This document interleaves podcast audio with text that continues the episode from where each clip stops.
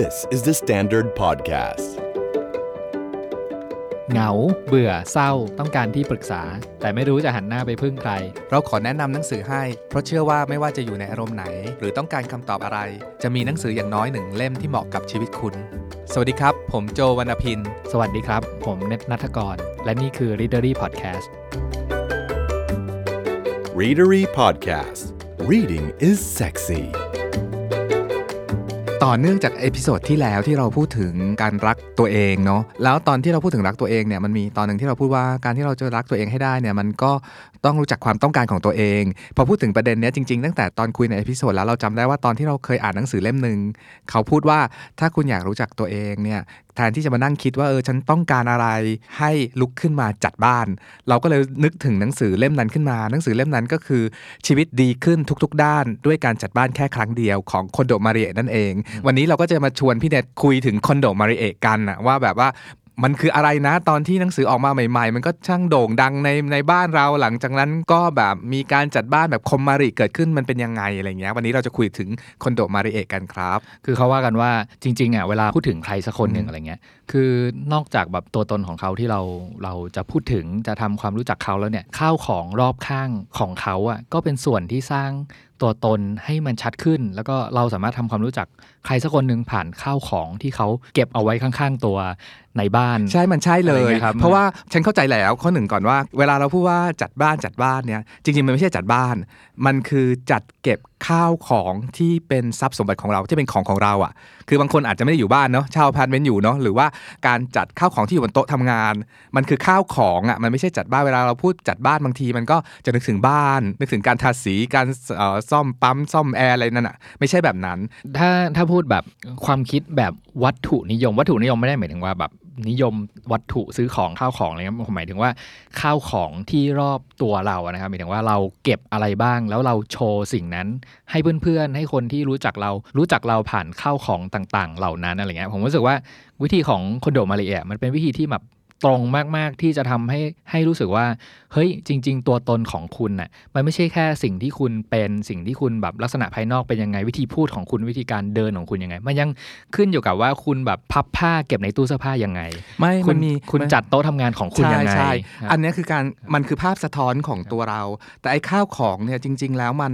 ทำไมทำไมพี่เนทถึงพูดว่ามันเป็นแบบสะท้อนตัวเราเนอะลองนึกถึงของชิ้นหนึ่งเมื่ออาจจะตอนที่เราเรียนอยู่ปีหนึ่งในมหาวิทยาลัยเล่าไปกับเพื่อน ไปหัวหินกับเพื่อนแล้วเดินไปตลาดหัวหินแล้วซื้อแบบสร้อยข้อมือขึ้นมาสักอันหนึ่งอะไรอย่างเงี้ยไอ้สร้อยข้อมืออันนั้นนะเมื่อเวลาผ่านมาเรื่อยๆ ที่มันซุกอยู่ในลิ้นชักเก็บของเราลึกๆเนี่ยจริง ๆ แล้วมันเคยมีประวัติศาสตร์กับเรา มันเคยมีตัวตนของเรา มันมีเรื่องราวของเราที่อยู่ในนั้นที่เราไปกับเพื่อนคนที่เราเรารักนะโมเมนต์นั้น เรามีความสุขอย่างไร เรามีความทุกข์อย่างไร ในสร้อยเส้นนี้มันอธิบายหลายอย่างอยู่ในนั้น ไอ้คำว่าข้าวของที่มันเป็นรูปธรรมจับต้องได้เนี่ยมันเลยกลายเป็นการสะท้อนตัวเราด้วยไงมันก็คืออธิบายความเป็นตัวเราอะมันเป็นเรื่องไอ้นี่ด้วยพี่โจเรื่องเขาเรียกว่าจิตวิทยาส่วนตัวสมมติผมจะมีอาการหนึ่งถ้าถ้าโต๊ะรกผมจะทำงานไม่ได้อืมเคยเป็นน่าหลายๆคนน่าจะเป็นนะเพราะฉะนั้นแบบว่าบางครั้งที่เราแบบนั่งทำงานแล้วคิดอะไรไม่ออกอะให้เก็บอาจจะโต๊ะเป็นเพราะว่าโต๊ะเรารกก็ได้นะ แล้วมันเหมือนมันลิงก์กันอะถ้าอ่านคอนโดมาเลเอแล้วอะเขาจะอธิบายว่า หมายถึงว่าตัวเราอะมันมีสื่อสัมพันธ์อะไรบางอย่าง ยงใยอยู่กับข้าวของที่อยู่รอบตัวเรา เพราะฉะนั้นแบบว่าอาการที่เราแบบเครียด แล้วแบบคิดอะไรก็ไม่ออกว่ะแล้วหันไปมองอะไรเราขยำกระดาษปาทิ้งไว้แบบบนโต๊ะเราเกลื่อนโต๊ะเลย หรือลบอะไรบางอย่างที่เราคิดไม่ออกแล้วแบบขี้ยังลบแหละมันเต็มเกลื่อนเต็มอะไรอย่างอันเงี้ยนั้นเรื่องงานใช่ป่ะแต่ในในคอนโดมาริเอหรือชีวิตดีขึ้นทุกๆด้านด้วยการจัดบ้านแค่ครั้งเดียวเล่ม2เนี่ยครับไทยๆเล่มพูดถึงเรื่องความสัมพันธ์ด้วยเขาบอกว่าไปลองเอ่อจากลูกค้าเขาที่คอนโดมาริเอไปไปสำรวจเนี่ยคนไหนที่บ้านมีมีปัญหาเรื่องเอกสารลกรุงรังเนี่ยมักจะมีปัญหาเรื่องความสัมพันธ์ด้วย มันเขาก็บอกว่าตัวเขาก็ไม่ได้นักเป็นนักจิตวิทยาทางด้านความรักหรอกนะ แต่ว่าจากประสบการณ์ที่เขาผ่านมาเนี่ยใครที่แบบพูดง่ายๆอะหาแฟนยังไม่ได้ อยากมีแฟนยังไม่มี หรือมีแฟนอยู่แล้ว แต่มีปัญหากันอยู่ ลองดูสิคนไหนคนนั้นจะมีกองเอกสารรกอยู่เต็มบ้านไปหมด แสดงว่ามันต้องมีความเกี่ยวเนื่องเชื่อมโยงกันระหว่างสิ่งของที่เราเก็บหรือเป็นเจ้าเขาเจ้าของเนี่ยเนาะกับชีวิตของเรา มันถึงน่าสงสัยไงว่าไอ้ชีวิตมันดีขึ้นได้ทุก ๆ ด้านจริง ๆ เหรอ หรือชื่อภาษาอังกฤษของหนังสือที่บอกว่า the life changing magic of tidying up คืออย่างนี้ผมในฐานะแบบเป็นโปรแกรมเมอร์อะไรเงี้ยครับอ่าเวลาเขียนโค้ดเนี่ยอืมคือโปรแกรมเมอร์ก็อ่านหนังสือคอนโดมาริเอะแล้วเอาไปใช้ประโยชน์ได้นะครับได้เพราะว่าโปรแกรมเมอร์ทุกคนนะผมจะรู้ว่าแต่ละคนมีสไตล์ในการเขียนโค้ดไม่เหมือนไม่เหกัมืนอนกัน คือแล้วแล้วเวลาเรียกว่าเอาโค้ดของตัวเองอะเปิดโค้ดตัวเองให้คนอื่น มาเขียนต่อหรือมาอ่านโค้ดอะไรเงี้ยบางทีอะเราจะรู้สึกแบบ อับอายนิดนึงนะ ถ้าเกิดเราเราเขียนไม่เป็นระเบียบอืมหรือแบบ comment มี comment หมายถึงว่า comment คือบรรทัดที่โค้ดนั้นไม่ได้ไม่ได้ทำงานอะแต่ว่าเรา comment เพื่อให้เราเข้าใจเองอะไรเงี้ยอืมแต่การ comment อย่างไม่เป็นระเบียบอะบางทีมันก็จะแบบยุ่งเหยิงไปหมดเลยตามไปแก้ก็จะแบบว่าเขียนอะไรกันแบบนี้วะอะไรเงี้ยเอออ่าผมว่าโปรแกรมเมอร์ทุกคนอะจะรู้ดีเรื่องการจัดระเบียบการเขียนโปรแกรมของตัวเอง ให้ดูเรียบร้อย ต้องเคาะแท็บต้องเคาะวรรคกี่บรรทัดต้องแบบอะไรต้องตรงเป๊ะบ้างอะไรเงี้ยอืมอืมแล้วแล้วมันจะช่วยให้แบบโค้ดนั้นอ่านง่าย เรารู้สึกว่าความคิดต่อเนื่องตักกะถูกต้องอะไรเงี้ยมาหมดอะไรเงี้ย แล้วที่สำคัญคือทำไมถึงแบบยกตัวอย่างเรื่องการเขียนโปรแกรมอะไรเงี้ย เพราะว่ามันจะมีปลั๊กอินตัวหนึ่งพี่โจ มันชื่อขึ้นต้นด้วยคำว่า tidy ม tidy เอาเหรออ่าเออมันก็คือทำให้โค้ดของเราอะ ดูเรียบง่ายสบายตาไม่ยุ่งเหยิงอืมดังนั้นการ tidying up หรือว่าการจัดบ้านเนี่ยมันคือการทำให้เรียบง่ายสบายตาไม่ยุ่งเหยิงครับนั่นเองเนาะก่อนที่จะไปถึงเรื่องอื่นนะครับถ้าอ่าพี่พี่เนทเราคุยเรื่องนี้ว่าคอนโดมาเอจริงๆคือใครพี่เนทเล่าให้ฟังหน่อย ก็คืออ่าอันดับแรกเลยตอนที่หนังสือออกใหม่อะไรเงี้ย มันเป็นช่วงปีที่อ่านิตยสาร Times อ่ายกย่องให้คอนโดมาริเอะเนี่ย เป็นผู้ทรงอิทธิพลอืมคนหนึ่งในโลกด้วย ว้าวเออว้าวไหมล่ะครับเออว้าวเพราะว่าเพราะว่ามันเป็นช่วงปีที่หนังสือของคอนโดเมเลเอเนี่ยครับ เป็นเบสเซอร์ทุกชาร์ตในอเมริกาเป็นปี คนก็จะแบบ question กันเยอะอะว่า เอ้ย เธอเป็นใครลยแต่ประเด็นนี้ฉันไรตเงี้อยบได้นะครับประเด็นประเด็นว่าททำไม คอนโดมาริเอถึงยึดแผงหนังสืออเมริกาในในช่วงอาจจะน่าจะราวๆประมาณ 5 หรือ 7 ปีที่แล้ว ประมาณในช่วงเวลานั้นนะในอเมริกามีกระแสที่เรียกว่า decluttering คือการทิ้ง ทิ้งสิ่งเอ่อทิ้งสิ่งที่ไม่จำเป็นอะไรไม่จำเป็นก็ทิ้งไปเหมือนชื่อหนังสืออะแล้วก็จะมีหนังสือกลุ่มประเภท minimalist มันเป็นกระแสที่มาพร้อมๆ กับกลุ่ม Gen Y ในยุคหนึ่งที่แบบว่าเราต้องกลับมาทบทวนว่าชีวิตการทำงานหรือการใช้ชีวิตของเราเนี่ยเช่นต้องเดินทางเข้าออฟฟิศยังเป็นสิ่งจำเป็นไหมถ้าไม่จำเป็นก็ลองเปลี่ยนวิธีไปทำงานรีโมทที่บ้าน แล้วก็คือทิ้งในหลาย ๆ มิติอะเนาะทั้งทั้งเป็นสิ่งของจริง ๆ หรือทิ้งในสิ่งที่ไม่จำเป็นจริง ๆ เช่นการเดินทางไปทำงานไอ้กระแส digital nomad ที่คนเดินทางไปทั่วโลกกระแสแถวๆนั้นนะมันจะพูดถึงการทิ้งสิ่งของหรือ decluttering แต่คอนโดมาริเอะเนี่ยเพิ่มเติมไปจากนั้นคือคอนโดมาริเอะบอกว่าสิ่งที่สำคัญแล้ว นอกจากการทิ้งแล้ว ยังมีการจัดเก็บด้วยและทั้งหมดเนี้ยทำได้ด้วยความรู้ ถ้าเรารู้ว่าเราจะทิ้งอย่างไร เราจะเก็บอย่างไร แล้วมันจะทำให้ชีวิตเราลงตัวมากขึ้น ไม่ใช่เอาแต่ทิ้งอย่างเดียว อะมาถึงเรื่องหนังสือแล้วกันอ่าคือหนังสือที่เราหยิบขึ้นมาวันเนี้ยจริง ๆ หนังสือฉบับภาษาไทยที่มีแปลแล้วเนี่ยคือ แปล ทั้ง 4 เล่มของคอนโดมาเรียเลยนะครับ แต่ว่ามันจะมีอีกเล่มหนึ่งเพิ่งออกแล้วกัน คือมันเป็นเล่มที่เอาทั้งหมดเนี้ยไปทำเป็นมังงะอืมเป็นเป็นฉบับการ์ตูนอีกทีหนึ่งซึ่งก็ไม่น่าอ่านมาก มีมีเล่มใหม่อีกเล่มหนึ่งอืที่มเป็นภาษาอังกฤษชื่อ Spark Joy ครับกำลังกำลังฮิตมากอะ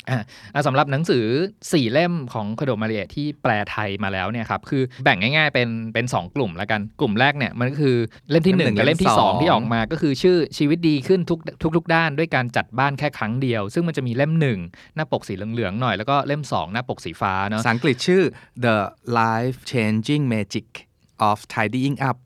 ครับ ซึ่งหนังสือสองเล่มเนี้ยเรียกว่าเป็นทฤษฎีก็ได้เป็นภาคทฤษฎีที่ที่เธอจะอธิบาย หลักการจัดบ้านแบบคอนโดมาริเอเนี่ยค่อนข้างละเอียด แล้วก็แบบมีดีเทลเยอะอยู่ในนั้นเลยทีเดียวอะไรเงี้ยส่วนอีก 2 เล่มนะครับก็คืออ่าเล่มที่ 3 ที่หยิบขึ้นมาเนี่ย มันจะชื่อว่าวิธีจัดบ้านให้เรียกความสุขที่คอนโดมาริเออยากบอกคุณ เล่มเนี้ยคือถ้าถ้าผมจะแนะนำให้แบบเพื่อนอ่านเป็นเล่มแรกแล้วเป็นเพื่อนที่แบบว่าแบบ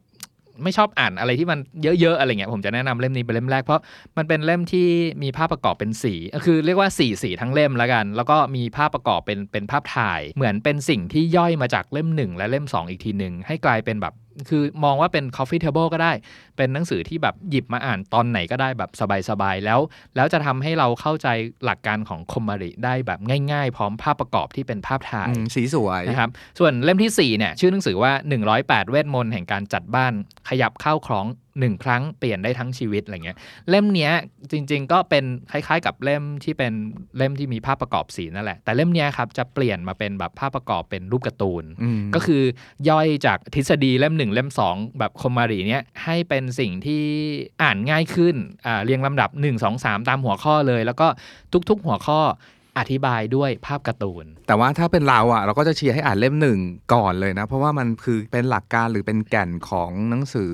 คอนโดมาริเอเนาะซึ่งเขาเราเข้าใจประเด็นแล้วหลังจากที่ที่แบบขออนุญาตออกตัวก่อนนะ คือตอนนี้กำลังโจกำลังบ้าคลั่งกับคอนโดมาริเอบ้าคือแบบว่าเอ้ยเราเพิ่งเข้าใจไงว่าจริง ๆ หนังสือของคอนโดมาริเอเนี่ยมันไม่ใช่หนังสือจัดบ้านเว้ยมันเป็นหนังสือในหมวดหมู่ how to จิตวิทยา ประเด็นของหนังสือทั้งหมดทั้งมวลทั้งไม่ว่าต่างๆนานาเนี้ยมันกำลังพูดถึงเรื่องการจัดการการยึดติดกับอดีต และความกังวล กับสิ่งที่กำลังจะเกิดขึ้นในอนาคต แล้วทั้งหมดนี้มันถูกทำให้เป็นรูปธรรมด้วยการจัดบ้าน ซึ่งเดี๋ยวเราจะค่อยๆ บอกว่ายังไงอะเนาะเอาใหม่เราทวนว่ามันเป็นหนังสือที่เกี่ยวกับการยึดติดกับอดีต แล้วก็ความกังวลถึงเรื่องอนาคต ยึดติดกับอดีตยังไงก็คืออดีตของเราอะที่เป็นรูปธรรมมันอยู่ในสิ่งของที่อยู่ในบ้านหรืออยู่ในการครอบครองของเราทั้งหมดนี่แหละอยู่ในห้องของเราอยู่ในกระเป๋าของเราอยู่ในตู้เสื้อผ้าของเราทั้งหมดมันมีมันมีตัวเราที่อยู่ในนั้นทั้งหมด เราจะเล่าถึง process ของ คอมมาริทั้งหมดก่อน สิ่งข้อหนึ่งเลยก็คือ เขาบอกให้ให้เราอะนั่งคิดถึงชีวิตที่เราต้องการก่อน ว่าเราอะจริง ๆ นะ วันนี้เราต้องการชีวิตยังไงกันแน่ เช่นต้องการมีชีวิตที่เป็นอิสระต้องการมีชีวิตที่เอาเอาแบบชัด ๆ เลยมีลูกค้าของของมาริเอคนหนึ่งพูดว่าฉันอยากแต่งงาน ฉันอยากเป็นเจ้าสาว อ่านี่คือเขาเรียกอะไร purpose of life หรือจุดประสงค์ของเราอย่างหนึ่งเนาะ แล้วเดี๋ยวเราจะมาดูกันว่าการจัดบ้านเนี่ยจะช่วยให้แบบว่าเราได้การแต่งงานอย่างไรอะไรเงี้ย ให้เริ่มต้นตั้งต้นที่ว่าเราต้องการชีวิตยังไง หรือแคบลงมาหน่อยก็คือ เราต้องการอยู่ในบ้านแบบไหน เพราะนั่นคือชีวิตของเรา เขาบอกว่าให้ให้ลองตั้งคำถามคำว่าทำไมไปเรื่อยๆ สมมติเราตอบว่าเราต้องการชีวิตแบบมีความสุข ก็ตั้งคำถามว่า เออทำไมเราอยากมีความสุขล่ะ เราต้องการความสุขแบบไหน ถามคำถามตัวเองเนี้ยไปสักระยะหนึ่งจนกระทั่งเราเห็นภาพภาพหนึ่งว่าเราต้องการอยู่ในบ้านแบบไหนอะอย่าเพิ่งผีผามไปที่ตู้เสื้อผ้าแล้วทิ้งเสื้ออะไรอย่าอย่าทำอย่างนั้น หลังจากนั้นก็คือใช้เวลาสักนิดหนึ่งขอบคุณบ้านหรือขอบคุณชีวิต หรือขอบคุณอดีตที่ผ่านมาของเราว่าเราเราดีใจนะที่ได้ใช้พวกเธอ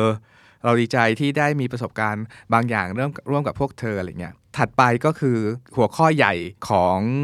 คอนโดมาเรก็คือการทิ้ง การทิ้งเนี่ยมันมีหลักการทิ้งที่ไม่เหมือนคนอื่นอยู่ว่า คือก่อนที่จะทิ้งเนี่ยให้แบ่งข้าวของออกเป็นทั้งหมด 5 หมวดก่อนข้อหนึ่งคือหมวดที่หมวดแรกก็คือเสื้อผ้า หมวดที่ 2 ก็คือหนังสือ หมวดที่ 3 คือเอกสาร หมวดทีสี่4 คือ เขาเรียกว่าโคโมโนะหรือของจิปาถะก็คือนู่นนี่นั่นของในห้องน้ำในห้องครัวของที่อยู่ในลิ้นชักนู่นนี่นั่น และหมวดที่ 5 ก็คือ หมวดที่เป็น sentimental หรือว่าของที่แบบอยู่ในใจเรา กฎข้อแรกคือ ห้ามเด็ดขาดข้ามขั้นตอนเหล่านี้ เพราะว่ามันต้องยอมรับก่อนว่าเราเป็นมือใหม่ ถ้าข้ามไปถึงแบบจัดการเรื่องจดหมายรักในอดีตก่อนเลยเนี่ยมึงไม่ต้องทำให้ไม่มีวันเสร็จหรอก เอาเรื่องง่ายก่อนก็คือเรื่องเสื้อผ้า วิธีการก็คือให้เอาของทั้งหมดเนี่ยเอาออก มาจากตู้หรือเอาออกมากองรวมกันทั้งหมดก่อน ห้ามไม่เหลือห้ามไม่ให้เหลือเลยสักชิ้น ใช่ห้ามไม่ห้ามไม่ให้เหลือเลยสักชิ้น เวลาเวลามาริเอะไปบ้านไหนก็จะถามว่าเอาออกมาหมดหรือยังไอ้แม่บ้านก็บอกอาจจะมีอยู่ที่ห้องนู้นห้องนี้ ก็ให้ไปเอาทุกสิ่งจากห้องนู้นห้องนี้ เพราะของที่เราเก็บอะ เราอะมักจะไม่เก็บในที่เดียวกันหรอก มันจะอยู่กระจายกระจายทั่วบ้านนั่นแหละ ให้ไปโกยทุกสิ่งอย่างมาอยู่รวมอยู่ที่เดียวกันก่อน เช่นเสื้อผ้าง่ายหน่อย โกยเสื้อผ้าทั้งหมดออกมาแบบโยนไว้บนเตียงซะเป็นส่วนใหญ่ แล้วกฎที่เข้มมากๆคือ อย่าจัดของตามพื้นที่ ให้จัดของตามประเภท ดังที่กล่าวไปแล้ว เสื้อผ้าก็คือเสื้อผ้าก่อน อย่าไปจัดวันนี้เราจะจัดห้องนอน วันนี้เราจะจัดห้องนั่งเล่นอย่าทำแบบนั้นเด็ดขาด เพราะคุณจะไม่มีวันจัดบ้านเสร็จ แล้วหนังสือมันก็บอกอยู่แล้วว่าจัดแค่ครั้งเดียว แล้วเขาก็ยืนยันว่าจัดครั้งเดียวจริง ๆ ไม่ต้องไม่ต้องมีอนาคตคือจัดบ้านเสร็จแล้วมันจะเสร็จจริงๆอะเอ่อ เสื้อผ้ามาถึงปุ๊บเอามากองปุ๊บการทิ้งก็คือ มันมี keyword อันหนึ่งซึ่งซึ่งกลายเป็นชื่อหนังสือใหม่ของคอนโดมาริเอเลย ก็คือคำว่า Spark Joy ก็คือวิธีการก็คือหยิบเสื้อตัวหนึ่งขึ้นมา แล้วเสื้อตัวเนี้ยมัน Spark Joy หรือที่แปลว่ามันให้ความซาบซ่านรู้สึกมีความสุขกับยังเรายังมีความสุขกับไอ้ไอ้เสื้อตัวนี้หรือของสิ่งนี้อยู่ไหมมันยังปลุกเราความสุขปลุให้กคุณอยู่เราหรือเปทล่าราบซ่านใช่ ถ้าใครดูซีรีส์ในเน็ตฟลิกอะคอนโดมันเอกก็หาคำอธิบายไม่ได้นะ มันจะทำท่าแบบเนี้ยมันแบบชริงแบบว่าถ้ามีแบบว่าถ้าจับถ้าจับเสื้อปุ๊บแล้วมันแบบว่ารู้สึกชริงมันก็ดาวขึ้น เออเพิ่มเพิ่มขึ้นมาอย่างเงี้ย อันนี้ก็คืออันที่เก็บไว้อืมอยู่หมวดอะเข้าหมวดเก็บไว้ แต่ถ้าจับขึ้นมาแล้วไม่รู้สึกเลย ก็ทิ้งไป หรือมันจะมีบางตัวที่รู้สึกแบบหนักอึ้งขึ้นมาเลยทันที อันนั้นทิ้งทันทีครับใช่ป่ะการทิ้งอะเหมือนง่ายแต่จริง ๆ มันยาก แต่มันไม่ได้ยากเพราะเราไม่รู้ว่าวิธีการทิ้งของคืออย่างไร วิธีการทิ้งของของมาเรียคอนโดซึ่งเราว่า work มากมากมากมากมากมากคือ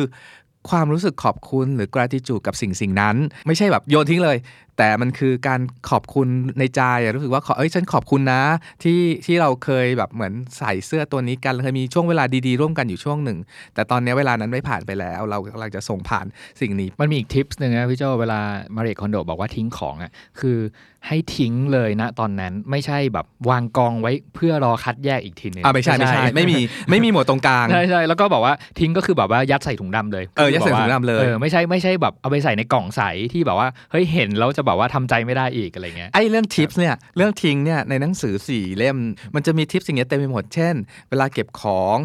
อย่าให้แม่เข้าห้อง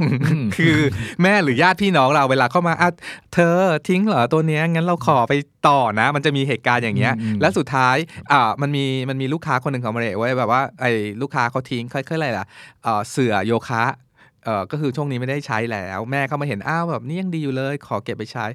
แล้วแม่เองก็ไม่ได้เล่นโยคะด้วยไง คือมันเสียดายเป็นก็บไว้ก่ต้อนซึ่งไอ้พวกเนี้ยความน่ารักหรือว่าทั้งหมดทั้งหมดเนี่ยมันจะอยู่ในบทหนังสือบางบทในหนังสือเหล่านี้เต็มไปหมดเนาะแต่มันก็คือบางคนนะในบางบางช่วงขณะเนี่ยมันมันก็มีบางตัวที่เราไม่รู้อะให้เริ่มต้นจากอันที่เรารู้แน่ๆก่อนว่าอันเนี้ยเราเก็บเนี่ยเราสปาร์กจอยแน่ๆหยิบขึ้นมาแล้วมีความสุขแน่ๆอันไหนที่มีเอ่อหยิบขึ้นมาแล้วไม่รู้สึกอะไรแน่ๆก็คือทิ้งแน่ๆไอ้กลางๆก็จะเก็บไว้ก่อนก็ได้ ก็เขาก็ไม่ได้ซีเรียสอะไรแบบนั้น เรื่องเนี้ยไม่น่าเชื่อเลยว่าทั้งในรายการใน Netflix ในซีรีส์แล้วก็ในหนังสือเนี่ยมีการวิเคราะห์ถึงจิตวิทยาของตัวตัวเราผู้ทิ้งกับผู้เก็บเนี่ยไว้อีกมากมายเลย มันมีลูกค้าบางคน เขาไม่รู้สึกสปาร์กจอยกับสิ่งไหนเลย แล้วไอ้ในช่วงเวลาที่เราจะทิ้งของเนี่ย มันทำให้เราได้ทบทวนถึงชีวิตของเราด้วยไงว่า เฮ้ยทำไมในอดีตที่ผ่านมาจนถึงปัจจุบันของเราเนี่ย เราไม่ได้รู้สึกมีความสุขกับสิ่งไหนเลยเหรอ ไอ้มาเรกก็ให้กำลังใจว่า นี่ไงล่ะ นี่คือช่วงเวลาที่คุณจะได้รู้ว่าในวันนี้ คุณอยากจะใช้ชีวิตให้มีความสุขอย่างไร คุณสามารถทิ้งทุกสิ่งเลยก็ได้ ถ้าอย่างนั้คุณทิ้งทุกสิ่งแล้วคุณเริ่มต้นใหม่หมดเลยได้ เสื้อผ้าเป็นสิ่งง่ายถูกปะเพราะว่ามันซื้อใหม่เมื่อไหร่ก็ได้ แล้วมันก็เปลี่ยนทางแฟชั่น มันคือมันทุกอย่างมันมันคือเรื่องง่ายสุดคือเสื้อผ้าเนาะ แต่สิ่งที่ที่ยากมันก็จะยากขึ้นไปเรื่อยๆ อย่างเช่น ถัดไปคือหนังสืออะก่อนจะไปหนังสือพี่โจเออคืออันนี้ผมผมอาจจะแทรกเล่มเล่มที่มันเป็นเป็นการ์ตูนแทรกครับๆไปเนอะดีคือตามที่พี่โจไล่ไปอะไรเงี้ยเล่มที่เป็นการ์ตูนน่ะนะพูดถึงเรื่องการเก็บเสื้อผ้าอะไรเงี้ยทิปท้ายๆตอนเนี้ยเขาจะบอกว่าทำอย่างไรกับเสื้อผ้าของคนในบ้านดีหมายถึงว่าเฮ้ยเราอาจจะเป็นบ้านที่อยู่อาศัยกันหลายคนนะใช่แล้วก็ในวันนั้นน่ะเป็นวันที่เราตัดสินใจละเราจะแบบว่าจัดบ้าน แต่ว่า มันก็มีเสื้อผ้าคนอื่นด้วย อาจจะเป็นแบบห้องเสื้อผ้าห้องเก็บเสื้อผ้ารวมตู้รวมอะไรหรือเงี้ยสามีเรภรรยาเราจะง่ายทำยังไงดีอะไรเงี้ยคุณโดมาเรียบอกว่ายังไงอะก็ต้องทำพร้อม ๆ กันนี่แหละทำทำในครั้งนั้นแหละให้มันเสร็จเสร็จไป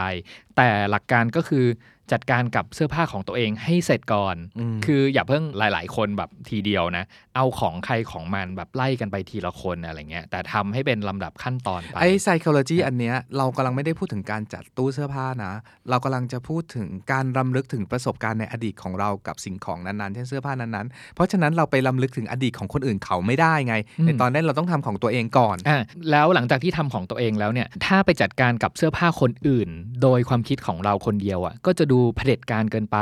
เพราะว่าอะไรรู้ป่ะเพราะว่าเราไม่สามารถรู้อย่างพี่โจบอกว่าแบบเสื้อผ้า ตัวนั้นชิ้นนั้นน่ะ มันเป็นสิ่งที่ปลุกเร้าความสุขของคนอื่นอยู่หรือเปล่าใช่เกิดใช่เราทิ้งไปใช่มันเป็นไม่ได้เรื่องเป็นะนเรื่องเออไม่ใช่ไม่เออไม่ใช่เออเป็นเรื่องแบบเรื่องดีเลยอะไรเงี้ยเออเกิดทะเลาะเออเบาะแวงกันอีกอะเพราะฉะนั้นแบบหลังจากจัดของเราแล้วใช่ป่ะพอไล่ไปถึงอะเสื้อผ้าลูกอะไรเงี้ยเออเรียกลูกมาคอนโดมาเดชบอกว่าแบบอย่าถอดใจกับลูกๆ เด็กเล็ก ๆ เป็นอันขาดอะไรเงี้ยแล้วจงเชื่อเสมอว่า พวกเขาอะเลือกเป็นตัดสินใจเองได้ แล้วก็ถามเขาว่าเฮ้ยเสื้อตัวเนี้ยยังเป็นเสื้อที่หนูชอบอยู่ใช่ไหม ทีละตัวทีละตัวไปครับ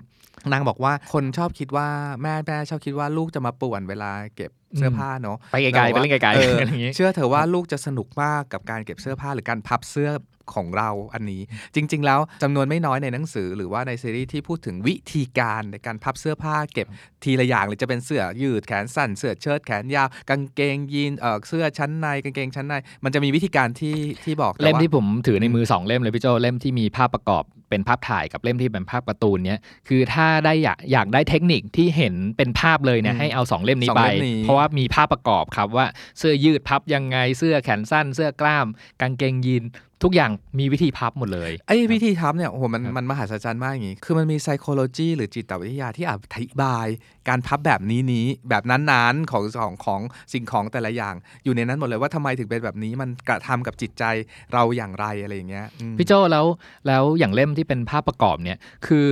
เปิดไปยิ้มไปอะเพราะว่าคือมันเหมือนเขาถ่ายรูปการพับผ้าแล้วก็ ผ้าที่พับเป็นรูปสี่เหลี่ยมแล้วตั้งเองได้ มันเป็นความสุขเนาะมากๆเลยเนาะเนาะเนาะแล้วก็เนาะแบบว่าเขาก็ไล่ไปทีละอย่างแบบเสื้อสายเดี่ยวเนี่ยพับยังไงให้มันตั้งให้มันตั้งได้ให้มันตั้งได้ออเป็นมัสี่เหลี่ยมากและากตั้งที่สำคัญคือเป็นสี่เหลี่ยมผืนผ้าแล้วตั้งได้ใช่แล้วใช่ถ่ายรูปออกมาสวยงามพี่โจใช่ใช่เราก็ได้เริ่มทำไปบ้างแล้วนะสารภาพเลยว่า ว่าเราเราตั้งใจมากเลยว่า 6 เดือนหลังของปีนี้เราจะคนโดมาเรเอชีวิตตัวเองมากๆเราก็เลยเริ่มทำไปแล้วเฮ้ยเฮ้ยมันมีความสุขจริงๆว่ะคือจริง ๆ ที่มาเรเอพูดว่าจริง ๆ แล้วว่าเราเราไม่รู้เท่านั้นเองว่าเราชอบพับเสื้อ กันเหมือนร้านขายเสื้อผ้าที่พับแบบว่าเอาเอาเอาเสื้อทบมาแล้วเป็นแบนๆแล้วก็ซ้อนๆซ้อนอันนี้คือพับโชว์พับโชว์ครับใช่แต่นางบอกว่าลองนึกถึงเสื้อ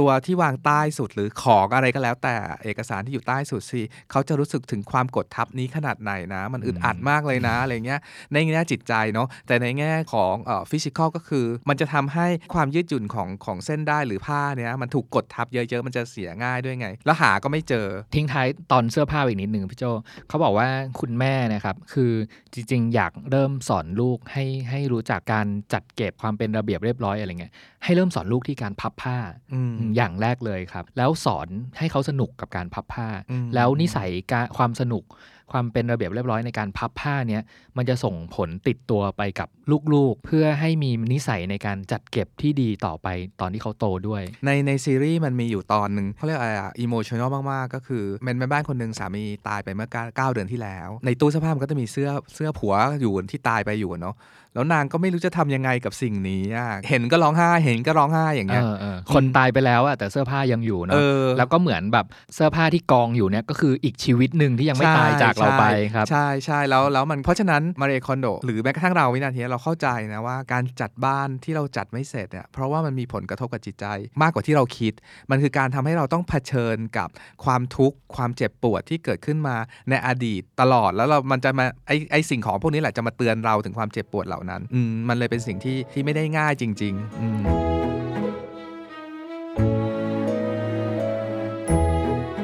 มาพี่โจผมรู้สึกว่าตอนเนี้ยสำคัญคือลำดับที่ 2 คือหนังสือเออใช่ป่ะ แล้วบางทีอะ เวลาเราพูดถึงหนังสือเล่มนี้ให้กับแบบคนรักคนรักหนังสือเนี่ยหนังสือคนรักหนังสือหลายคนจะแบบ คือมันเคยเป็นข่าวอยู่แบบไม่นานมานี้เลยที่ซีรีส์ในตอนที่จัดเก็บหนังสือออกแล้วคนคนรักหนังสือออกมาด่าแอนตี้วิธีแบบ anti คอนโดมาเรียเพราะอะไรรู้ป่ะพี่โจคอนโดมาเรียอ่าพูดถึงในหนังสือแบบทุกเล่มเลยอ่าในตอนที่เกี่ยวกับหนังสือบอกว่าหนังสือที่ตั้งใจว่าสักวันจะอ่าน เช่น หนังสือที่ยังอ่านไม่จบ หรือยังไม่ได้เริ่มอ่านนั้น ฉันขอบอกเลยว่า สักวันที่ว่า ไม่มีวันมาถึงหรอกค่ะ ใช่ มันดังแรนั้นงอะ ขอให้ตัดใจทิ้งหนังสือเหล่านั้นไปให้หมดเลย ใช่ใช่ใช่แรงไหมน้ำตาไหลแล้ว แรงพูดก็แรง ประเด็นเอาเรื่องที่พี่นายพูดก่อนว่า มันมีหนังสือที่คุณคิดว่าคุณจะอ่านแหละ คุณจะไม่มีวันได้อ่านหรอก เพราะว่าเอ่อหนังสือที่มันจะมีหนังสืออะไรบ้างที่เรายังหนังสือที่เราอ่านไม่จบ หนังสือที่ซื้อมา แล้วยังไม่ได้อ่านอืมหนังสือโปรดที่เราชอบมากแล้วคิดว่าจะอ่านซ้ำเขาบอกว่าให้เราถามตัวเองไงไอ้หนังสือโปรดเนี่ยก็คือหนังสือเล่มที่อ่านไปแล้ว แล้วก็คาอยู่ในชั้นอย่างนั้นแหละแล้วยังเก็บไว้อยู่ หนังสือที่ที่เป็นความรู้ที่เราคิดว่าต้องเก็บไว้เพื่อจะใช้งาน เช่นจะเป็นการทำบัญชีการแบบว่าซ่อมรถการอะไรก็ว่าไป มันมีหนังสือพวกเนี้ยอยู่อยู่เยอะซึ่งจริง ๆ ในหนังสือจะพูดได้ละเอียดกว่าเราเนาะมันเขาจะแบ่งหนังสือเป็นกี่ประเภทกี่หมวดบ้างอะไรเงี้ยก็ไปลองอ่านกันแต่ว่าประเด็นที่พี่เนทชวนคุยเรารู้ก็คือประเด็นนี้เพราะเราเป็นคนนี้คือคนที่รักหนังสือและทิ้งหนังสือไม่ได้ ไม่ว่ายังไงเราก็ทิ้งหนังสือไม่ใครได้จะไปทิ้งหนังสือลงอะพี่โจเออเราทิ้งหนังสือไม่ได้ยังไงก็ทิ้งหนังสือไม่ได้ครับจนกระทั่งเราได้อ่านหนังสือของคนโดมาเรเอะอะแล้วเราถึงเข้าใจว่าเขาก็ไม่ได้บังคับมึงทิ้งหนังสือทั้งหมดนะ คือเขาให้เรา ให้เรากลับไปสำรวจหนังสือทีละเล่ม วิธีการจัดหนังสือก็เหมือนวิธีจัดเสื้อ เอาทั้งหมดลจากงชั้นมาวางบนพื้นให้หมด แต่มีคุณป้าคนหนึ่งเถียงว่า แต่ฉันมีหนังสือแบบเป็นหมื่นเล่มเลยนะทำไมแบบไม่เลือกที่ชั้นดูเลยแล้วก็หยิบทิ้งมันไม่เห็นง่ายกว่าเหรอนางบอกไม่ยังไงกฎก็คือกฎต้องเอาทุกอย่างลงมาก่อนอะไรเงี้ยแล้วก็หยิบขึ้นมาทีละเล่ม แล้วเราถามตัวเองว่าเรายังสปาร์กจอยหรือรู้สึกชิงหรือรู้สึกแบบซาบซึ้งกับหนังสือเล่มนี้อยู่ไหมอะไรอย่างเงี้ยเอ่อวิธีของคอนโดมาเรียเนี่ยคือ หลังจากที่เอาหนังสือทั้งหมดบนชั้นมาวางบนผืนแล้วเนี่ย คือหมายถึงว่าทุก ๆ ชั้นด้วยเนาะ ใช่อ่าให้แบ่งหนังสือออกมาเป็น 4 กลุ่มอืมก็คือกลุ่มแรกเป็นหนังสือทั่วไป หนังสืออ่านเพื่อความบันเทิงอืมนิยายอะไรเงี้ย กลุ่มที่ 2 ก็คือหนังสืออ้างอิง ตำราอาหาร อะไรต่างๆ ตำราเรียนอะไรเงี้ย ข้อ 3 ก็คือหนังสือภาพ หนังสือรูปภาพ หนังสือรวมภาพถ่าย ข้อสี่แล้วก็ข้อ4อ่า นินิตตยยสารสารต่างๆนะครับใช่ก็คือแยกประเภทมันก่อนใช่หลังจากนั้นก็คือให้ทำไปทีละประเภทตามที่เขาบอกละหนึ่งสองสามสี่อะก็เรียงไปก็คือหยิบหนังหยิบหนังสือขึ้นมาแล้วถามตัวเองว่าหนังสือเล่มนี้ยังให้ความสุขเราอยู่ณวันนี้หรือเปล่า มาเรียพูดว่าจริง ๆ หนังสืออะมันก็คือกระดาษ ที่ถูกเย็บเล่มรวมกัน และข้างในนั้นมันบรรจุความคิดหรือแมสเซจอะไรบางอย่าง และถ้าเราได้อ่านมันแล้วอะมันได้ทำหน้าที่นั้นกับเราแล้ว แม้ว่าเราอาจจะรู้สึกว่าเก็บไว้ก่อนเผื่อลืมก็จะกลับมาอ่าน ข้อหนึ่งคือเราจะไม่ลืมหรอกถ้ามันสำคัญจริง ถ้าเราลืมก็เท่ากับข้อมูลนั้นมันไม่ได้มีความจำเป็นหรือสำคัญอะไรกับเรา ก็ทิ้งไปเถอะ หรือหนังสือบางเล่มเราเรารู้สึกว่าเดี๋ยวเราจะกลับมาอ่านเมื่อวันนั้นวันนี้ จริง ๆ หนังสือก็สามารถหาซื้อใหม่ได้ตลอดเวลาอยู่แล้ว นางบอกว่า moment ช่วงเวลาที่อ่านหนังสือ ที่จะอ่านหนังสือดีที่สุดก็คือช่วงเวลาที่เราเพิ่งซื้อมา แล้วเรากำลังรู้สึก in กับสิ่งนี้ นั่นคือมีหนึ่งช่วงเวลานั้น ถ้าเราได้อ่านก็คือต้องอ่านช่วงนี้ถ้าเราไม่ได้อ่านแล้วผ่านไปแล้วก็ไม่เป็นไรที่จะทิ้ง เพราะ moment หนังสือ moment ที่เราซื้อหนังสือมา มันได้ spark joy หรือให้ความสุขกับเราแล้ว เราไม่จำเป็นต้องอ่านหนังสือทุกเล่มที่เราซื้อเป็นเรื่องที่ไม่ได้พิสดารอะไรไม่ได้เรื่องประหลาดอะไร มันก็ค่อยๆทำให้เราเข้าใจการแบบเหมือนทิ้งหนังสือขึ้นอะเพราะว่าทิ้งหนังสือคนรักหนังสือนี่โดนแต่เราเข้าใจประเด็นนี้นะ เราเข้าใจแบบเข้าใจสุดๆละปกติคือคอนโดมาเรียเป็นหนังสือที่ขายดีมากเนาะคนซื้อเยอะมาก แล้วคนก็ไปตกมาตายกันที่ตอนทิ้งหนังสือนี่แหละสำหรับเฉพาะคนในโลกของเราที่เป็นคนรักหนังสือเนี่ยเราเข้าใจแล้วว่าจริง ๆ แล้วหนังสือกับเราคนรักหนังสือเนี่ย มันอาจจะอยู่หมวดที่ 5 ก็ได้ หมวด sentimental หรือหมวดแทเอ่อหมวดสิ่งของแทนใจเราก็ได้ คือเรารู้ดีอะเพราะว่าโจมีมีหนังสือบางเล่มที่เราซื้อจากร้านหนังสือมือสองมันเกาะพีพีตอนที่เราไปเที่ยวกับคนนั้นคนนี้อะไรเงี้ยมันไม่ใช่แค่หนังสือที่ทั่วทั่วไปเหมือนคนทั่วทั่วไปที่คิดว่าหนังสือก็คือหนังสืออะไรเงี้ยแต่สำหรับคนรักหนังสือมันเป็นสิ่งของ sentimental ดังนั้นเราก็แนะนำว่ายังไม่ต้องรีบ จากเสื้อผ้าแล้วกระโดดมาหนังสือเลย ก็อาจจะข้ามไปที่เอกสารก่อนก็ได้ แล้วทำเรื่องอื่นๆมาเรื่อยๆเก็บเรื่องหนังสือไว้ที่หลังสุดก็ได้ เพราะมันเป็นมันไม่ใช่ไม่ใช่หนังสือทั่ว ๆ ไปอะมีเรื่องสนุกสนุกๆแล้วกันของอืมตอนหนังสือเนี่ยคือกระโดดมาเดชบอกว่าลองลองนึกถึงชั้นหนังสือที่ที่ตื่นขึ้นมาตอนเช้า แล้วก็ไล่ดูสันหนังสือแล้วก็อ่านชื่อหนังสือต่างๆ เหล่านั้นนะเราคิดว่าอ่า หนังสือเหล่านั้นคือหนังสือที่เราเก็บไว้เพราะความแบบชอบส่วนตัวจริงๆไงแต่ว่าคอนโดมาเลยบอกว่า ลองพิจารณาดูดีๆนะคะ ลองอ่านชื่อหนังสือต่างๆ เหล่านั้นดู แล้วคิดว่าชื่อหนังสือต่างๆ เหล่านั้นน่ะมันยังเป็นสิ่งที่ชีวิตในอนาคตของคุณน่ะยังต้องการจะเป็นแบบนั้นอยู่หรือเปล่าใช่เช่น สมมุติว่าคุณอยากใช้ชีวิตอย่างมีความสุข โดยการมีคนรัก มีครอบครัวมีคู่ครอง แต่ถ้าคุณยังเก็บหนังสืออ่าที่เป็นอารมณ์โดดเดี่ยว อยู่ตัวคนเดียวเศร้าๆอยู่อะไรอย่างเงี้ยอันเนี้ยมันมีประเด็นครับก็คือวิธีการคิดจริง ๆ ของทุกสิ่งเลยนะพูดถึงสื่อมันง่าย คือให้นึกถึงว่าในอนาคตเราอยากมีชีวิตอย่างไรเราอยากหรือว่ากระทั่งวันเนี้ยเราอยากมีชีวิตยังไง จากวันนี้ไปในอนาคตอะก็เก็บสิ่งนั้นไว้ แล้วเมื่อกี้ที่ที่ที่เนทบอกว่าลองนึกดูนะตื่นขึ้นมาแล้วเราได้อยู่กับสิ่งของ หรือโดยเฉพาะหัวข้อหนังสือเนี่ยที่เรารัก เท่านั้นอืมมันจะสปาร์กจอยเราทุกเช้า หรือทุกครั้งที่เรามองไปที่ตู้หนังสือเลยด้วยซ้ำ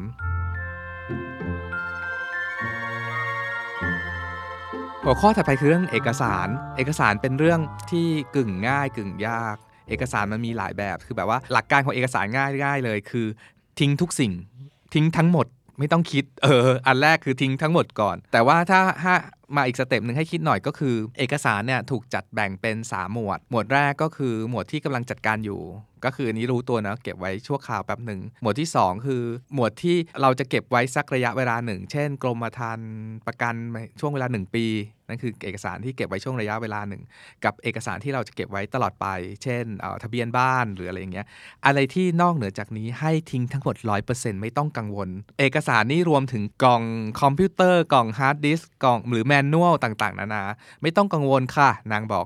คุณสามารถขอบริษัทเขาใหม่ได้เสมอ ถ้าคุณต้องการจริงๆ และจริง ๆ คุณจะไม่เคยขอสิ่งนี้กับเขาด้วย ส่วนใหญ่เราจะคิดว่ากล่อง Apple อะจริงๆพูดตรงๆอะมันก็จะต้องเก็บไว้ตรงเนี้ยตลอดการแต่จริง ๆ คือทิ้งทั้งหมดตั้งแต่ตอนซื้อได้เลยด้วยซ้ำหลักการง่ายๆ ก็คือทิ้งให้เกลี้ยงครับทิ้งให้ข้อเกลี้ยงนี้เออคือดูเหมือนง่ายมากเลยตอนนี้คือแบบว่าแบ่งแบ่งเอกสารที่สำคัญและจำเป็นใช่ตามช่วงเวลาเท่านั้นใช่เลย อะไรที่ไม่สำคัญนอกเหนือจากเนี้ยทิ้งให้เกลี้ยง ใช่แล้วเก็บยังไงเรื่องของคุณ คือนางบอกว่านางผ่านชีวิตการซื้อกล่องเก็บ ของไว้เยอะแยะมากมายทุกสิ่งได้ลองมาทุกชนิดทุกไซส์แล้ว คือยังไงก็ได้แล้วแต่เลยเอออย่าไปแฟนซีกับการจะต้องแบบว่าใส่กล่องนู้นกล่องนี้อะไรเงี้ยถัดไปเรื่องถัดไปก็คือของจีปาถะอันนี้ก็ก็ไล่ไปของเครื่องครัวอะไรหลักการก็คล้ายๆ กันก็คือเอาของทั้งหมดมากองรวมกลางบ้าน แล้วก็แบ่งเป็นหมวดหมวดๆแล้วก็หยิบขึ้นมาดูว่าว่าแบบไอ้สิ่งเนี้ยยังยัง spark joy หรือให้ความสุขเราอยู่ไหมแล้วหมวดสุดท้ายหมวด sentimental หรือหมวดแบบว่าของที่แบบแทนใจหรือจับใจเนี่ยมันคือหมวดที่ยากเหมือนอย่างอย่างที่เราเล่าไปตอนต้นว่ามีแม่บ้านคนหนึ่งที่สามีตายอะ่ะเสื้อผ้าสามีเนี่ยมันก็คือเป็นของเซนติเมนทัลของเธอเนาะจริง ๆ แล้วมันคือเป็นหัวข้อแรกเลยที่จะต้องจัดเก็บแต่ใช่ว่าบางอย่างมันอาจจะเก็บไปอยู่เป็นอันสุดท้ายเลยใช่เพราะถ้ามัมันกลายไปอยู่ในหมวดของที่แบบว่าขมีองคุณค่าทางจิตใจ ของ emotional อะครับทั้งหลายพูดง่ายๆอะของที่หยิบขึ้นมาหรือเห็นแล้วมันมันกระแทกใจเราต่างๆนานามันยากนะมันยาก แต่เนี่ยถ้าเราได้ผ่าน process นี้การทิ้งแล้วการจัดเก็บเนี่ยคือการันตีว่าทุกคนจะมีความสุขกับการได้ทำสิ่งนี้จริง ๆ มันคือการได้ทบทวนอดีต การได้บอกลาอย่างสมเหตุสมผล บอกลาอย่างเป็นพิธีรีตอง คือนางจัดใหญ่เลยนะ แต่งตัวให้เต็มที่มีการเฉลิมฉลองวันบอกลาของสิ่งนี้ มีแบบการได้ขอบคุณอย่างความแบบ gratitude อะซาบซึ้งสุดๆ กับการที่เราได้อยู่ร่วมกัน แล้วเราต้อง move on ชีวิตในอนาคตอย่างไร อันนี้แหละคือเราคิดว่าอันนี้ต่างหากที่เป็นแก่นของหนังสือคอนโดมาริเอไม่ใช่การจัดของจริง ๆ แต่คือการบอกลาอดีต บอกลาแบบบอกลาตัวตนในอดีต แล้วก็เรื่องราวในอดีต ซึ่งในหนังสือบอกว่าไม่ว่าเรื่องราวในอดีตมันจะดียอดเยี่ยมขนาดไหน มันก็ได้เกิดขึ้นไปแล้ว มันได้เซิร์ฟเราให้เพอร์เพสของเราในวันนั้นเรามีความสุขไปแล้ว เราไม่สามารถย้อนกลับไปวันนั้นได้อีกแล้ว แต่เราสามารถมีความสุขกับสิ่งใหม่ ๆ ที่กำลังเกิดขึ้นและกำลังจะเข้ามาได้อีกแน่นอน ผมชอบชอบบทนี้ตรงที่บอกว่า จริงๆแล้วหลักการของการจัดระเบียบของที่มีคุณค่าทางจิตใจอะมันคือการจัดระเบียบอดีต นะครับแล้วก็สิ่งที่สำคัญที่สุดในการจัดการข้าวของในหมวดหมู่ของที่มีคุณค่าทางจิตใจเนี้ยมันคือจงเชื่อสัญชาตญาณในการประเมินความสุขของตนเองณปัจจุบัน คืออย่าอย่าอย่ายึดติดกับความสุขในอดีต ซึ่งมันผ่านไปแล้วอืมความสุขต่างๆเหล่านั้นมันอาจจะแบบบันทึกอยู่ในข้าวของที่เราเก็บไว้จริงๆอะแต่ให้ให้เชื่อเถอะว่ามันผ่านไปแล้วอะครับแล้วแล้วของที่มันบันทึกความสุขเหล่านั้นอะจริงๆอะมันไม่ได้อยู่อยู่ที่มือถือ iPhone แบบ iPhone 3 ที่เรายังเก็บไว้ที่มันใช้ไม่ได้แล้วเออเอออะไรเงี้ยแต่เป็น iPhone 3 ที่เราแบบอ่าเดทกับแฟนคนแรกอะไรเงี้ยคือใช่คือมันไม่ใช่ของทุกอย่างมันบันทึกอยู่ในความทรงจำเราไว้หมดแล้ว เราแค่ไปยึดติดกับข้าวของที่ตอนเนี้ยมันอาจจะไม่ได้ spark joy แล้วอะอะไรเงี้ยครับเพราะฉะนั้นแบบทิ้งมันไปเออทิ้งมันไปเถอะครับแล้วมันมาทั้งหมดสิ่งของ 5 หมวดแล้วเนาะมาถึงจุดเนี้ยเราเราอ่านหนังสืออะแล้วเราได้ลองปฏิบัติธรรมปฏิบัติธรรมตามเขาเนี่ยไปสักพักหนึ่งเราเข้าใจแล้วว่ามันคืออย่างนี้เว่าการที่เราได้เลือกทิ้งของเลือกเก็บของทำอย่างเงี้ยเป็นพันเป็นหมื่นชิ้นสักพักหนึ่งอะมันจะทำให้เรามั่นใจในการเลือกอื่น ๆ ในชีวิตของเราไปด้วยเหมือนเราฝึกเลือกทิ้งเลือกเก็บเลือกทิ้งเลือกเก็บเลือกทิ้งเลือกเก็บมีไปเรื่อยๆอะมันจะทำให้เราเหมือนที่พี่นายพูดเมื่อกี้เนี้ยให้เราเชื่อมั่นว่าไม่ว่าในอนาคตเราจะเลือกเลือกคนมาเป็นคู่ครอง เลือกงานที่ทำเราจะมี sense หรือมีความสามารถในการมี skill ในการเลือกที่ถูกต้องตรงกับความต้องการของเราจริง ๆ มากขึ้นมาก อันนี้แหละทำไมชีวิตถึงดีขึ้น ผมมีเรื่องเรื่องตลกของบทนี้อีกนิดนึงอะพี่โจคอนโดมาเดบอกว่าข้าวของที่มีคุณค่าทางจิตใจของผู้คุณเหล่านี้เรารู้ว่ามันทิ้งยากนะคะแต่สิ่งที่สำคัญคือ อย่าเอาใส่ในกล่อง แล้วก็ส่งไปเก็บไว้ที่บ้านพ่อบ้านบ้านพ่อแม่แม่นะเออครับมันซึ่งหลายมีคนเป็นนะคือบอกว่าเฮ้ยที่บ้านแบบที่ไม่พอละคอนโดมาเลกก็บอกให้ทิ้งทำอย่างนี้แต่แต่แต่ก็ยังไม่อยากทิ้งอะไรเงี้ยถ้างั้นแบบเฮ้ยห้องที่ฉันแบบนอนอยู่ที่บ้านพ่อแม่เนี่ยมันว่างอยู่นี่นาอะไรเงี้ยส่งไปเก็บที่นั่นก่อนเป็น buffer ก่อนคราวนี้อะขอยกตัวอย่างหนึ่งเผื่อคนจะนึกไม่ออกว่าของหมวดสุดท้ายเนี่ยมันคืออะไรทำไมมันทิ้งยากทิ้งเย็นอะไรเงี้ยอย่างเช่นแบบว่าอาของที่เป็นความทรงจำสมัยเรียน สมัยมัธยมสมุด friendship ยังเก็บไว้อยู่ไหมอ่าตั๋วรถเมย์ที่แบบว่าไปเดทกับคนอืมรักคนแรกอะไรเงี้ยหรือแบบอะไรอะของที่ระลึกจากการรับน้องปีหนึ่งอะไรเงี้ยอัมันมีนี้ทุกสิ่งเลยอัอะนนี้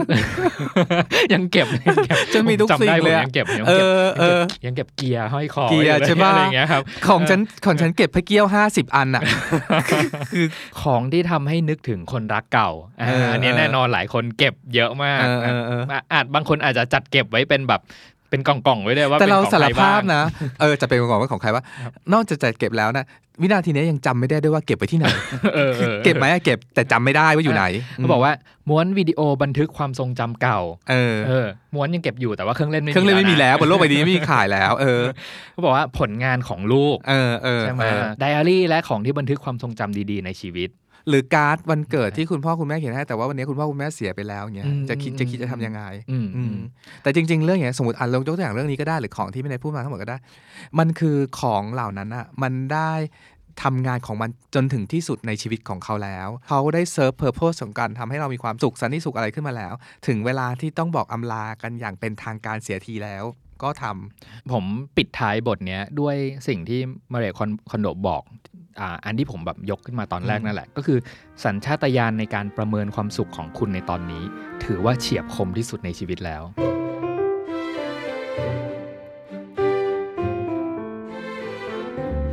เราในช่วงปี 2000เนี่ยมันจะมีกระแสโลกแตกเนาะแล้วเราอะโจเนี่ยเรามาสารภาพเลยว่าเราจะเตรียมกระเป๋าไว้ใบหนึ่งข้างในนั้นมันก็จะมียาพลาสเตอร์ยาแล้วก็ First aid kit น้ำ first aid kit ครับมีน้ำมีเสื้อเสื้อผ้าหรือหนึ่งชุดเผื่อว่าเอ่อวันที่อุกกาบาตชนโลกโลกแตกแล้วฉันจะต้องแบบว่าคว้ากระเป๋าคว้ากระเป๋าไว้นี้ไว้ทันทีแล้วก็วิ่งออกไปครับทันทีอะไรอย่างเงี้ยอืมมาจนถึงวันเนี้ยอืมคือแม่งถ้าโลกแตกจริงๆอะกูหาใบนี้ไม่เจอเลยไงออว่าซึ่ของซึ่งกระเป๋าใบนี้อยู่ที่ไหนแล้วถ้าถ้ามัวเสียเวลากับหากระเป๋าใบเนี้ยกูตายอยู่ตรงนั้นแน่นอนอะไรอย่างเงี้ยอืมนี่คือตัวอย่างคือของที่เคยเขาเรียกอะไร serve purpose ของเรานะวันนั้นแล้ว มันอาจจะไม่จำเป็นสำหรับเราวันนี้แล้วก็ได้อะไรเงี้ยคือหนังสือทั้งสี่เล่มเนี่ยคือนอกจากหลักการทิ้งและเก็บของอ่าห้าประเภทนี้แล้วเนี่ย คือมันยังมีเรื่องอื่น ๆ ที่แทรกเข้ามาตลอดเวลาคือเรื่องเรื่องหลักคิดเรื่องวิธีการทำไมถึงเราจะต้องทิ้งทำไมจะต้องคิดถึงแบบคืนนี้พรุ่งนี้อะไรเงี้ยผมชอบผมชอบตอนหนึ่งพี่โจคือ ตอนที่เธอพูดถึงเวลาก่อนนอนและเวลาตื่นนอนตอนเช้าอืมอะไรเงี้ยอืมว่าว่ามันสำคัญกับชีวิตยังไงอะไรเงี้ยอืมอืมอ่ามันมีมันมีตอนหนึ่งที่เธอพูดถึงเรื่องการ จัดเก็บห้องนอนของอืมตัวเองเนาะว่าจริง ๆ แล้วต้องห้องนอนของตัวเองต้องการอะไรบ้างอะไรเงี้ยแล้วก็เธอบอกว่าจริงๆอะวิธีคิดของการเก็บห้องนอนเนี่ยคือคิดก็ได้ว่าตัวเองเป็นคนที่ให้ความสำคัญกับเวลาก่อนนอนหรือเวลาตื่นตอนเช้าเออยังไงเออนะคือให้เลือกอะว่าอะสมมติว่าถ้าเราเป็นคนชอบช่วงเวลาเช้าให้จัดบ้าน ให้จัดเก็บทุกอย่างเพื่อทำให้ช่วงเวลาที่ตื่นมาตอนเช้า เป็นช่วงเวลาที่ดีที่เป็นสุดช่วงเวลาที่ดีที่สุด แล้วให้นึกเอาไว้เลยว่าตื่นเช้าอะสิ่งที่ดีที่สุดเราที่เราอยากเจอคืออะไรบ้าง เช่น ตื่นขึ้นมาแล้ว แล้วที่มุมห้องมุมหนึ่ง เป็นสิ่งที่เรา เก็บข้าวของที่สปาร์กจอยของเราให้เห็นเลยเป็นสิ่งแรกสิ่งแรกณมุมนั้นอะไรเงี้ยมอืมกับแบบว่าอ่าผ้าม่านที่เปิดโอกาสให้แสงแดดแรกของเช้าโอ้โหส่องเข้ามาที่ตัวเราอะอืมควรจะอยู่มุมไหน แล้วผ่านการกรองแสงด้วยผ้าม่านแบบไหน เนี่ยครับถ้าเราทบมาใช้เวลาทบทวนแล้วทำจริง ๆ ว่าเราต้องการอะไรจริง ๆ เช่นอืมแสงแรกของวันลองอืมถ้าละเอียดขนาดนี้เนาะครับมันจะทำให้เราเข้าใจตัวเราไงว่าเราต้องการอะไรและไม่ต้องการอะไรจริงเออแล้วแล้วเนี่ยเขาบอกว่าลูกค้าเขาจะบอกว่า เฮ้ยแต่ฉันน่ะเป็นคนที่แบบตอนเช้าฉันต้องรีบไปทำงาน เพราะฉะนั้นตอนเช้าอะฉันมีเวลาแค่แปรงฟันแล้วก็แต่งตัวอย่างเดียวอะไรเงี้ยเพราะฉะนั้นตอนเช้าฉันมีเวลาแค่ 10 นาที คนโดดมาเลยบอกว่าถ้างั้นเธอไม่ต้องกังวลเลยเรื่องตอนเช้า ตอนเช้าขอให้เป็นช่วงเวลาเร่งรีบของเธอ แต่เธอมาคิดเรื่องแผนของช่วงก่อนนอนแทนว่าก่อนนอนเธอต้องการอะไรบ้าง เช่นอะอย่างเขาบอกยกตัวอย่างคนโดมาเลเป็นคนที่ก่อนนอนให้เวลาให้เวลากับช่วงเวลาก่อนนอนมากๆ ก่อนนอนของเธอคือ เธอจะต้องจุดน้ำมันตะเกียงหอมอืมใช่ไหมครับ แล้วก็เปิดเพลงคลาสสิกคลอเบาอืมๆแล้วจะไม่ไม่ดูโทรศัพท์ เพราะว่ามันจะเร้าอารมณ์ของเธออะไรเงี้ย สิ่งที่เธอจะทำก็คือโดยเฉพาะช่วงนี้อ่านอ่าอ่านหนังสือนิดหน่อยแล้วก็อ่าทำสมาธิอืมนึกขอบคุณเรื่องราวที่ผ่านมาตลอดทั้งวันว่ามีเรื่องอะไรให้ขอบคุณบ้าง อันเนี้ยภาพเนี้ยคือภาพที่เราพูดตอนต้นรายการว่าให้นึกภาพนี้ให้ชัดๆก่อนว่าจริง ๆ เราเราอยากใช้ชีวิตแบบไหนกันแน่ครับแล้วเห็นภาพให้เห็นภาพที่พี่เนทพูดเมื่อกี้ก่อนเนาะอืมแล้วมันจะค่อยๆ เก็บแล้วค่อยๆทิ้งอันเนี้ยอยู่ในภาพที่พี่เนทพูดเมื่อกี้เนี้ยอาเทียนหอมต้องอยู่อืมไม่ได้หมายความว่าเทียนหอมจะต้องทิ้งตลอดเวลาใช่ครับเทียนหอมยังต้องอยู่เอ่อผ้าม่านยังต้องอยู่อืมแสงข้าวอะไรเงี้ยก็สิ่งที่สำคัญอีกอย่างหนึ่งอะมันอาจจะเป็นสิ่งเล็ก ๆ น้อย ๆ ที่ให้ความสำคัญ เช่น เธอบอกว่าเฮ้ยชีวิตเธอเปลี่ยนมากเลย เมื่อตอนที่เธอตัดสินใจเปลี่ยนผ้าปูที่นอนสีฟ้าเป็นสีชมพู แล้วก็เพิ่งค้นพบว่าตัวเองเป็นคนที่หลงไหลสีชมพูมาก เพราะฉะนั้นจากการเปลี่ยนผ้าปูที่นอนสีฟ้าเป็นสีชมพูเนี่ยมันทำทำให้ทุกคืน เธอรู้สึกขอบคุณผ้าปูที่นอนที่เธอที่ทำให้เธอหลับสบาย ทำไมฟังแล้วรู้สึกดีวะ ผมรู้สึกสำหรับผมนะครับ ถ้าเป็นเรื่องอะไรเล็กๆ น้อยๆอย่างเงี้ยมันเหมือนมันเหมือนกับการที่เราให้ความเคารพกับสิ่งที่เราควรจะขอบคุณนะครับใช่แล้วเป็นสิ่งที่ที่เหมือนกับเราไม่เคยขอบคุณของเล็กๆน้อยๆเราไม่เคยเราไม่เคยที่อรอบตัวเราเราเลไม่ยเนอะเคยเออออย่างเช่นแบบอ่ามันมีตอนหนึ่งที่เขาบอกว่าตื่นนอนตอนเช้าเนี่ยลองเปลี่ยนสักนิดนึงแล้วให้เวลาสักนาทีเดียว